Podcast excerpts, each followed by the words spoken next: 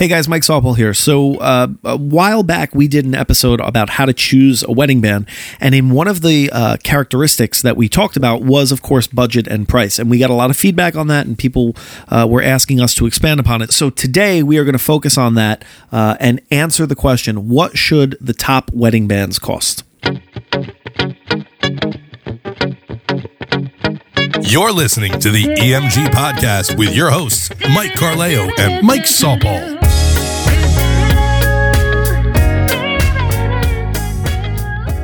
All right, Mike, we are back by popular demand. Popular. Popular, popular, demand. Today, Popular, right? I want to be popular. Uh, this week on Show Tunes with Mike and Mike. Uh, so we're talking about what should the top wedding bands cost. We had done an episode where we had talked about sort of how to choose a wedding band, and we were talking about talent and this and that. I mean, and every, everything comes down to budget. I mean, everything comes down to budget, right? And so people were like, "Hey, can you expand upon that?" And so you know, you're getting married, hopefully for the first time, and you want a band, and you have absolutely no idea what they should cost. Yeah. Listen to this episode, and you'll have a good understanding. Okay. The, mo- the biggest thing is like when when people inquire with us, they're like trying to get a range, and it's that's that's tough. That's really tough because the ranges aren't necessarily realistic, right? And so, I mean, if you, find put the cheapest nicely. Mm-hmm. company in the world, and you find the most expensive company in the world, there's your range. That doesn't tell you anything. Doesn't tell you You're not anything. looking for a range. What you're looking for is an average. Yeah. You're looking for what is the the the average range. That's a better question of where uh, we should be. And that range is different all over the country, and we'll we'll get into that. Yep. But here is my basic answer that most people are not going to like to hear. So, I, what I'd like you to do is I'd like you to to ask me the question. Ask me this this this question. What, what what should a wedding band cost? A lot. And I'll tell you why it should cost a lot. Because you are it's an investment. Yep. You are investing in talent, service, insurance policies, meaning n- quite literally and figuratively, right? Yeah, like you time. want re- meaning reputableness. Are you dealing with a reputable company that carries the insurance policy that your venue requires, but also does all of the little things of God forbid something goes wrong or whatever? Do they have the insur- quote unquote insurance of making sure that your day is going to go off without a hitch? Mm-hmm. And so for shoppers looking for a range and trying to hopefully find a a downward trend, right? Like a lower range, know that it's coming at the expense, right? What you gain in cost savings, you are going to spend in stress or anxiety or t- or lack of talent on your day. Big time. So the short answer, and and we're going to expand upon this now, but what should the top member? This isn't what should wedding bands cost. This is what should the top wedding bands the cost. The ones that actually play. right that and play regularly. Yeah. they should. They it should be an investment. Okay, um, so let's get into that. Okay. as a musician, Mike, Yeah. why are you worth more than another guitar player? Let's just start with that basic thing. Okay. I'm better. okay. Why are you better? I uh, I put more hours into it. I have uh, a talent for it. I I spent a lot of years and, and hours practicing what I'm doing right now. But most importantly, I'm coming with a level of experience, and it's it's people that uh, it's musicians that I always use this example, right? These jazzers, right? Jazzers, like people that play jazz. Hey, just say, daddy-o. "Oh, pop See music." what I man. just did there? I was a jazzer. I went, "Hey, daddy o." Hey, oh, uh, and here I had to measure. It was- All right. You know, they they they poo poo uh, pop music, right? But most of them can't play pop music, or the other way around. And it's people that if you if they specialize in weddings and they're in a wedding band, they are very good at what they're servicing, right? And so there are other people that aren't necessarily as good or don't get called so much. So what they do is is they they lower their rate, and that is a big big thing that we we're, we're, we should get into. And you know, if you know what you're worth, you go out there and you prove it. You right? command it. You command your worth, Yeah, right? and it's, it's it's simply it's just basic business and economics, right? Yeah, and why I asked Mike the question, what I was trying to get at, and we've never actually really spoken about this before, but I know my own experience. Mm-hmm. You know, when I when I taught myself how to play the guitar, that thing became a part of my body. I, I would sleep with it. I would eat with it. I would I, I'd even take it into the bathroom with me. Okay, those hours and hour. You know the the rule of the ten thousand hours to get good at something. You and I have easily crossed that finish line on our craft When we were eight. Right, exactly. So you, when yeah, when you want the top wedding musicians to show up, and service your event for four hours, you're investing and you're compensating them for the 10,000 plus hours it took to get them there that day. Big that time. makes sense. And all the other weddings that got them there. Right, exactly. And so this is what we tell our clients. This is what we tell musicians that we're hiring.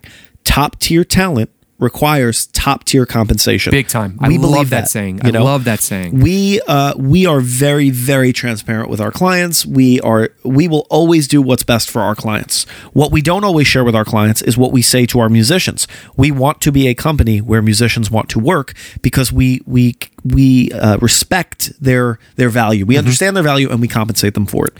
You know, I I always use this too, and and you know, top tier talent, top tier compensation. What I say is, at the end of the day, it's an entertainment business.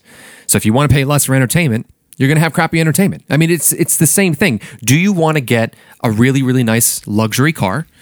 In, in a Mercedes or whatever, or do you want to buy use? I mean, you're going to use the whole thing, or do you want to get, um, you know, a, a Civic? It's you know? value, right? It's all about value. And so, if at the end of the day, if you walk away from your relationship, your service that you received, and you don't feel adequately uh, contented, right? Yeah. Then, then was the savings worth it?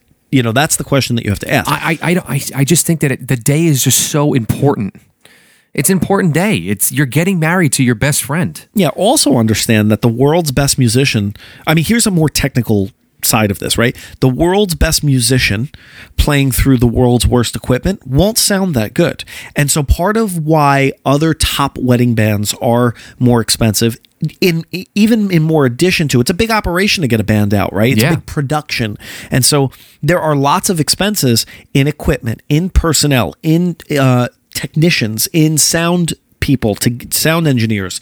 Uh, so it goes sort of above and beyond just the particular uh, Day of services. well, it's more than a day- musicians, yeah. and even beyond the office of the of that insurance policy, more procedural, right? It's a big operation, and all of that comes into uh, into play. So Now- let, let's get let's get into the meat and potatoes of this. Right. I was going to say, if it sounds like we're just a company trying to be like, give us your money, this is why we're worth it. Let's let's get down to brass tacks. Yeah. Give me a range, Mike. What if I'm in the New York metro area where most of the uh, our clients are? What should I be looking to spend for a band? What's normal? We said this in the last area. We're, going to use our pieces, for instance, from a seven piece band up to a 10 piece band, right? Okay. You're looking at a minimum of 7,500. Minimum. Right. And and even then, I'd be, you know, even though like it'd be a couple hundred dollars, that couple hundred dollars is a big deal. Um, and then you're looking at a maximum of, I mean, you can spend a lot of money for a seven piece band here. You can go up to like 15, 20 grand for a seven piece band. You know, and, and but does it, does that mean that you're going to get a better band? Not necessarily. well, music's subjective, right? Yeah. So if you have one band, uh, one seven piece band that's eight thousand, and one that's twenty thousand, use your ear. You Yeah. know, I mean, like for me personally, I'd never spend twenty grand on a on a seven piece band. Me personally, right? No. I, so, but you, you as, at least you're sort of in a range here. That's a normal range Mm-hmm. up to a high range. Yeah, exactly. Like I always use the example, like Beyonce doesn't leave her house to do a, a s- one song for less than three hundred fifty thousand dollars. Did you know that you could? I mean, still up until about a year ago, you could still hire Bruno Mars to come and play a private party. Did you know that? No. It was like 160 grand for four hours, but you could do it. Isn't that nuts? Oh, I honestly, I would have started a GoFundMe. Imagine that, Right? Oh man, love Can we play with him? You think? He'd probably say, I mean, for one hundred sixty grand, I'll let you do. What do you I think? mean, he like, a lot. What do you think he likes to play? Like kickball, baseball? What do you think? What do you think he likes? He- well, I want to play with him. What are we playing? Tag?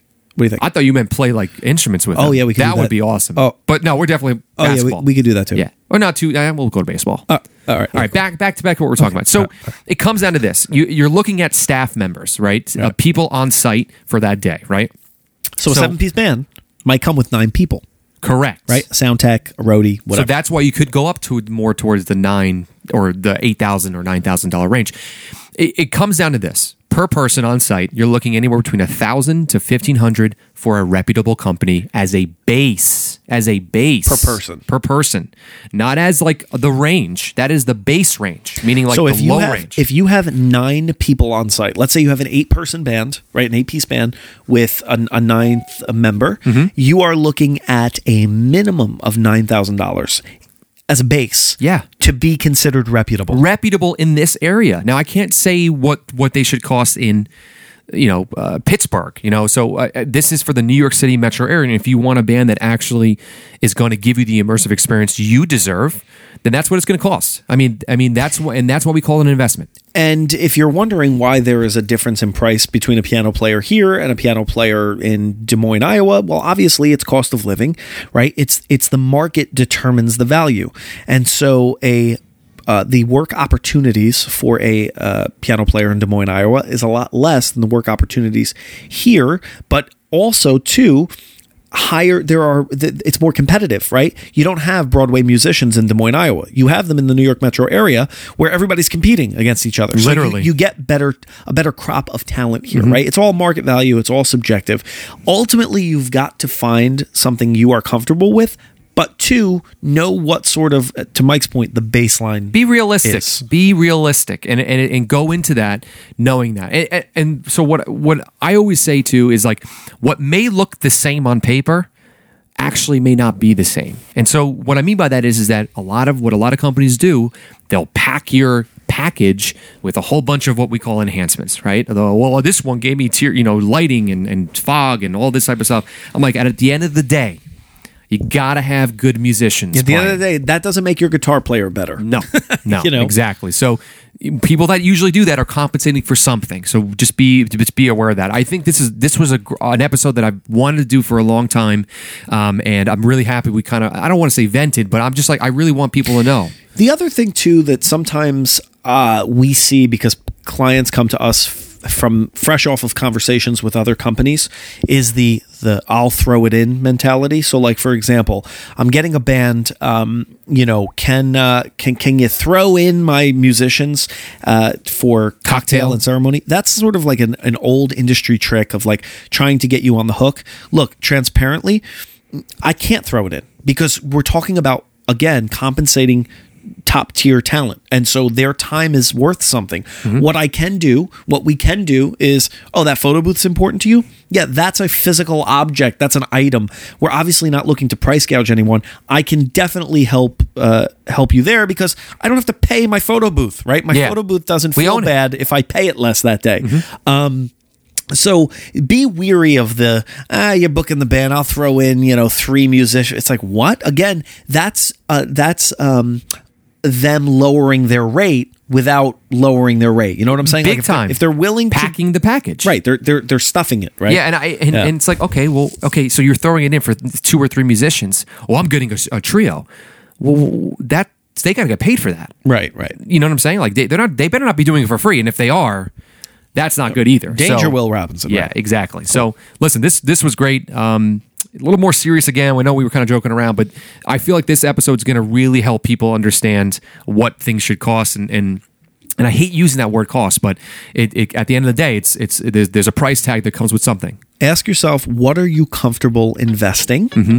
and be at peace with it what are you willing to pay for top tier talent and peace of mind that's what it comes down to Big time. You can find us at elegantmusicgroup.com or on Instagram at Elegant Music Group.